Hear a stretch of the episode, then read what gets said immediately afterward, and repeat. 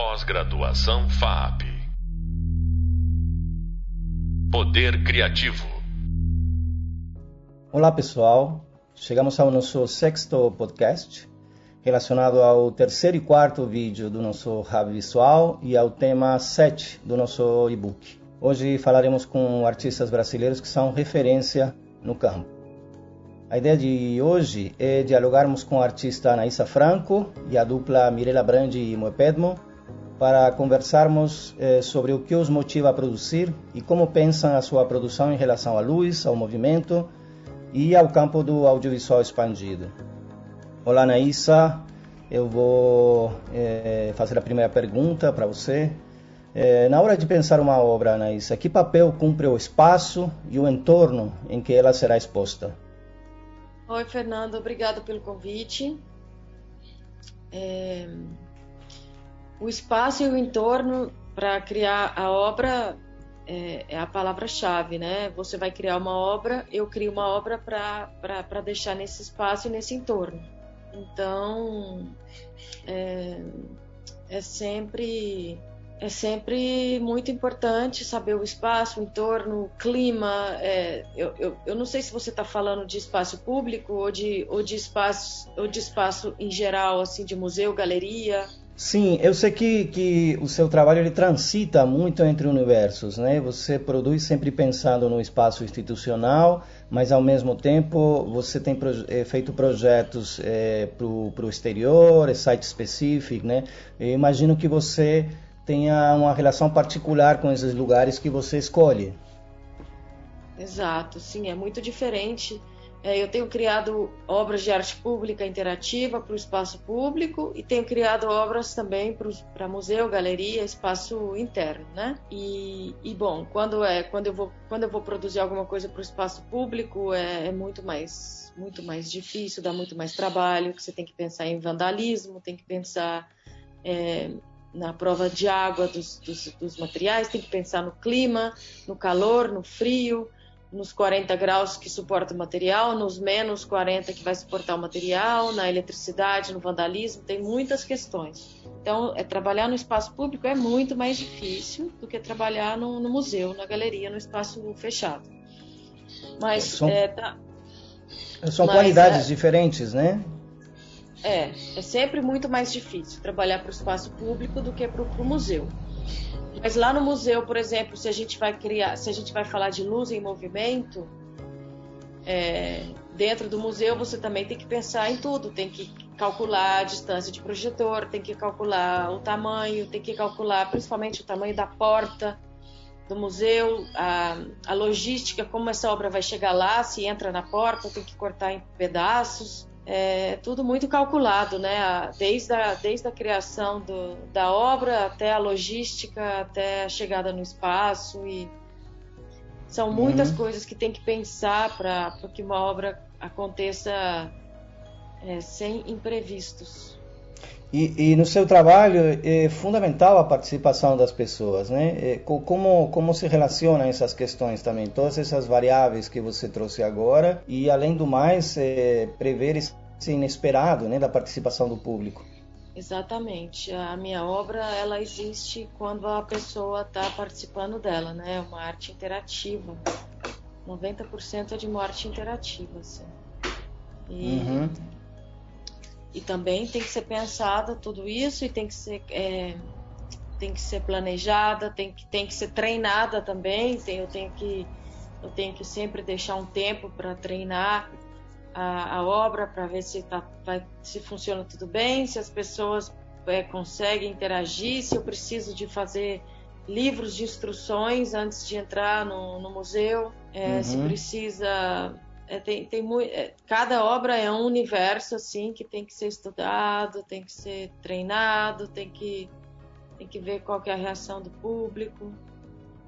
Cada e, obra é um livro.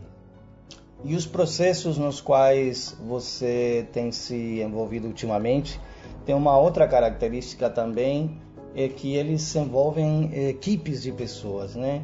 É, poderíamos falar aqui um pouquinho, talvez, de como aquela ideia daquele, do, do artista, né, que, que vivia no ateliê, né, que tinha uma produção mais fechada em si mesmo em relação à história da arte, como isso também tem mudado no campo eh, da arte contemporânea, sobretudo com os novos meios. Né? Você sempre trabalha com equipes de pessoas, eh, inclusive porque essa fase de teste se envolve também, né, uma, uma certa recorrência em torno de de, de, todos esses parâmetros que se trouxe, né, da resistência dos materiais, do, do, aprendizado do código, né, de comportamentos que são inesperados na hora do desenho da obra e que aparecem só eh, na hora que, que, que, ela ganha vida, né? Exatamente. É, eu desde o meu trabalho inicial de, de arte, eu sempre eu sempre tive trabalho em equipe. Eu quase nunca fiquei trabalhando no ateliê fechado. Assim.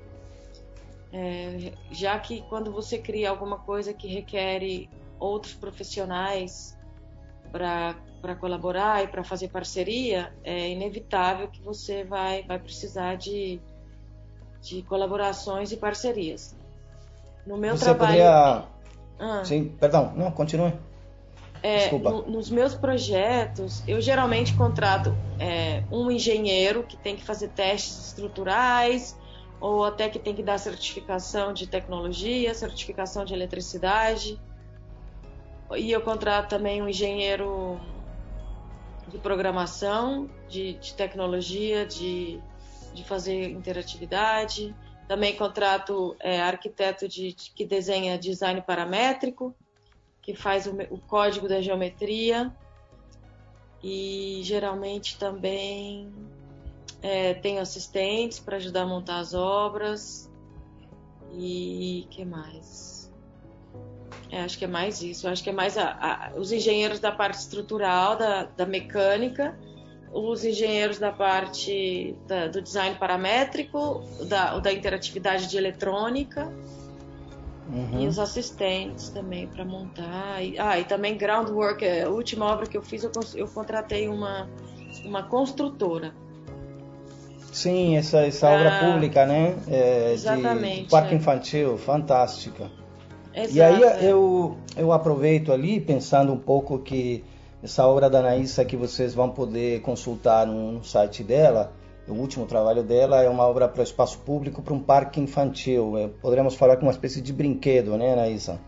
Exato. É. E ali entra muito essa questão do corpo em movimento e de uma relação também desses equipamentos públicos com os diferentes horários do dia, né? É, e eu queria te fazer uma pergunta, já que a nossa disciplina estuda é, a luz e o movimento, já falando aqui é, para quem nos ouve que o intuito desse podcast em específico também é fornecer é, ideias né, para vocês eh, partirem para o Hub prático, para estimular vocês a produzirem seus próprios trabalhos. Eu queria te fazer uma última pergunta, Anaísa. É, você poderia falar como você enxerga a sua produção eh, em relação à ideia do campo audiovisual expandido, levando em conta essa, esses, esses, parâmetros da luz e do movimento, o quanto da sua produção, o quanto da sua, do seu imaginário, ele é permeado é, é, numa relação com, com o audiovisual, sempre pensando no campo expandido, né? para além do que seria a tela e o dispositivo do cinema ou da tela do, do computador. Né? Digamos, esse, essa forma de olhar é, luz e movimento que está tão inserida no nosso cotidiano a partir da exposição que a gente tem a tanto dispositivo eletrônico. É, o campo expandido audiovisual ele está presente no meu trabalho desde sempre. Vamos começar ali com, com Expanded Eye, onde eu coloquei uma câmera que captura o olho e projeta o olho da pessoa através de um jogo da visão. E, e essa última exposição que eu fiz, para voltar mais recente, essa última exposição que eu fiz é, no museu, uma, uma, uma, exposição individual no Museu da Espanha, chama é, Reshaping Ideas, Connecting Realities. É, todas as obras elas estão expandindo o audiovisual. Então a gente começa ali com o seu Flexion, onde eu capturo a, a face do usuário através de um software de reconhecimento facial e eu projeto as 500 primeiras pessoas que vão entrando no museu. Aí eu crio um jogo também do é, sempre utilizando o ser humano como um sensor de si mesmo, de, de, dele mesmo, Então é uma uhum. forma de meditação ou de terapia de, de, de, uma pessoa com a outra mesma e, e também um tipo de jogo, né? Então vamos uhum. dizer assim que é, eu, eu, eu faço, eu utilizo essa técnica do campo expandido em, em todas as minhas obras, basicamente. Aí eu tenho a outra, a outra para é, eu tenho a outra experiência do, é, do, do Space Aeroscope, que é um telescópio gigante que você coloca o olho e aí ele expande o seu olho gigante e transforma e, e mistura com galáxias e nebulas, né? Uhum. E aí eu tenho uma outra obra que eu, que eu, que eu gosto de, de fazer o objeto físico entrar num objeto digital e é o Mutations, que ele vai mostrando as mutações do Covid no, num tipo de interatividade com novos materiais e fabricação digital e o vídeo também, de, dessa, dessa, desse material vivo. E, e, bom, o ano passado eu fiz uma obra que chama Neuronection, que a pessoa utiliza um, um sensor de comando digital. Então, é, é um sensor que a pessoa veste e ela vai é, ativando luzes com o seu pensamento, com o seu, com o seu cérebro. É um, sensor, é um sensor de fazer comandos digitais com a Sim. mente. Sim, então, essa obra, enfim, é fantástica. Eu vi. Essa obra é de quando, Anaísa? É do ano passado. Do ano passado. 2021. É. Hum. Então é, essa obra ela é completamente o campo expandido, né? E bom, Sim. e também em 2000 e 2009 eu já trabalhei com aquela obra do, do, do Suspended Reality, onde eu coloquei um cilindro de 3 metros com fumaça dentro, e aí eu fiz é, um, um, eu fiz realmente um cinema expandido ali dentro, lá no MIS, né? No MIS em 2009. Sim, eu lembro bem, sim. É, sim fantástica bom, também. É, então, eu tenho sempre trabalhado com isso e, e, e, eu mesclo os trabalhos do espaço público, do museu, da galeria e, e sempre utilizando fabricação digital, design paramétrico, novos materiais, tecnologias, sensores e visando que o ser humano seja o alvo principal da, da, da, interatividade com esse jogo de meditação e de psicologia, como se fosse uma terapia. Assim. Eu busco Perfeito. sempre esse conceito. É. Perfeito, muito esclarecedora, né? Isso eu gostaria assim só é, trazer um adendo ao que você falou, já para ir finalizando. É, é, primeiro, eu gostaria de pedir para você mencionar teu site para as pessoas poderem visitar e conhecer melhor o teu trabalho, se pudesse falar. Meu site é anaisafranco.com. Perfeito. É, e o que eu queria te dizer, Anaís, que eu acho também que teu trabalho, sobretudo quando ele vai para o espaço público, que ele tem um, um, permite um percurso maior do público, ele também tem essa qualidade, eh, eu diria cinematográfica, né? além de estar, eh, claro, ele sendo ativado pela luz da, própria daquele local, né? algo que já está no ambiente, mas eu acho que a, a, capacidade que você tem de criar objetos que eles, eles permitem um enquadramento enquanto a gente vai se deslocando hacia eles, né? até eles deles, é, isso também é um componente que tem que, que ressalta-se ou que salta aos olhos né, do, do visitante em frente à sua obra. Você enxerga esse, esse trabalho de longe e as aproximações que você vai tendo a ele é, vão gerando diversas perspectivas, né, pela forma com que você estrutura os projetos, que tem algo assim também de uma câmera panorâmica assim, que nos leva a pensar numa outra dimensão do audiovisual. Eu convido a todos novamente a visitar o site da Anaísa e refletir sobre essas colocações que ela trouxe para a gente hoje. E na sequência seguiremos com a dupla Mirela Brandi e Moepedmo, tendo uma outra visão sobre o mesmo repertório. Ok, obrigada, Fernando. Obrigado, Anaísa.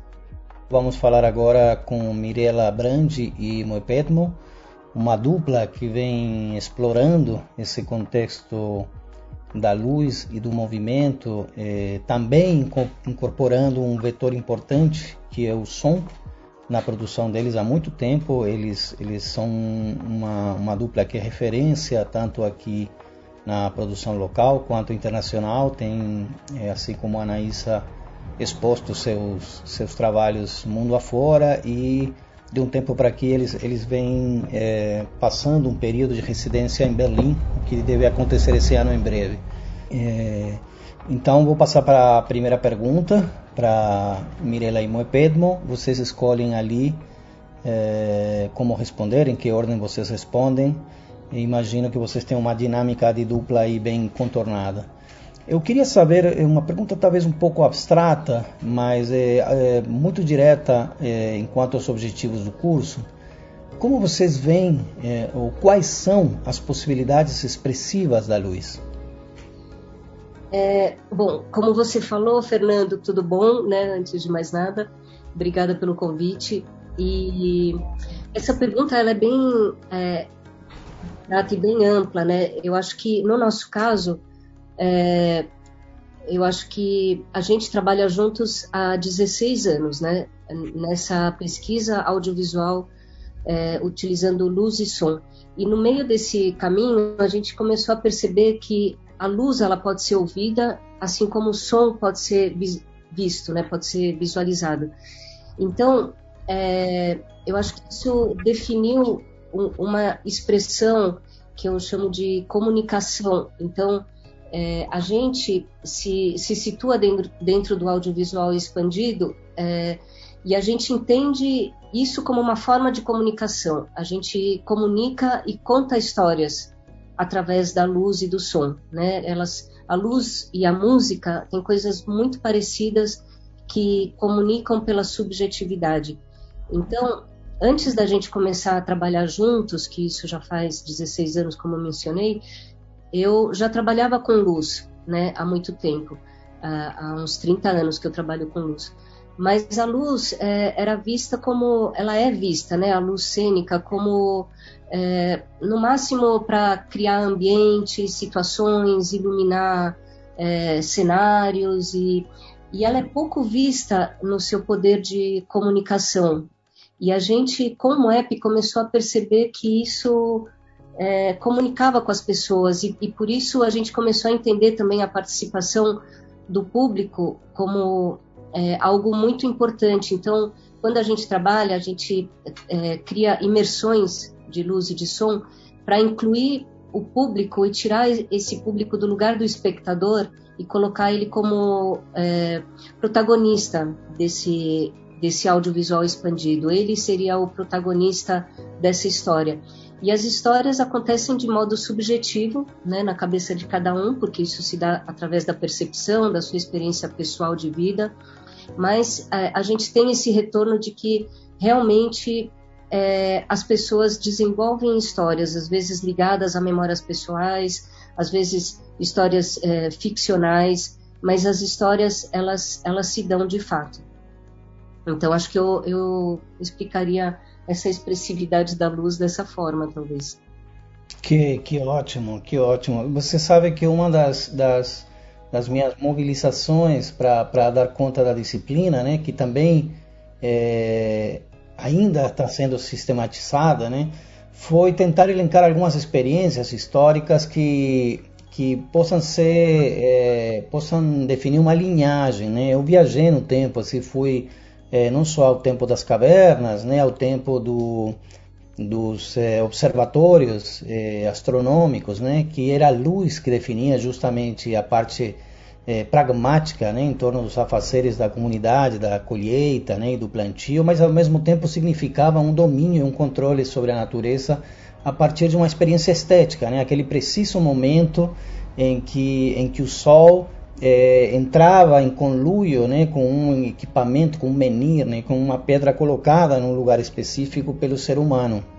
E achei fantástico essa relação que você traz é, de colocar de novo né, a, a, a, o público dentro de um cenário do qual nós fomos sendo alienados, né? A gente foi perdendo um pouco essa genealogia das coisas. Eu queria ouvir do Moep como que ele enxerga o som é, e esse, esse som que se visualiza, eu conhecendo e tendo vivenciado o trabalho de vocês, compreendo muito claramente o que, que vocês querem dizer com isso, mas talvez você, Moep, consiga explicar para a gente como você enxerga essa materialidade do som, né, que se faz perceptível através da, do, da, da, combinação, do hibridismo né, que vocês trazem entre luz e som. Fernando, é, o, o mais legal é que para ver o para ver o a, a, o som, né? Você tem que fechar o olho. Olha só. Aí você vê mesmo. Aí quando você, você abre tem a Mirella. Você tá perdido nas nossas coisas, cara. Não tem saída. Olha, cara, eu, eu, eu, eu, fiquei pensando aqui que a luz mantém a velocidade sempre, né? Eu cheguei atrasado na, nessa história toda, né? Eu comecei com 21 anos e comecei com banda tal rapidinho, mas eu ia me perder se não fosse a luz, porque com a luz, que é a tela do computador é luz, brother, acelerou meu processo de uma maneira que eu tinha que acabar na luz com a Mirella, tá ligado? Então, então eu fico pensando que a velocidade da luz é impressionante, brother, né? Então, é, não tem lugar melhor para estar, tá, cara. Ela te atinge com uma velocidade, brother. Ela, o tempo que você perdeu, ela acelera. não sei. É um, puta, yeah. super lugar para estar, tá, assim, para explorar, sabe, Fernando? E, e, e para mim foi, foi, foi, foi mais um lugar para eu subverter, assim, sabe?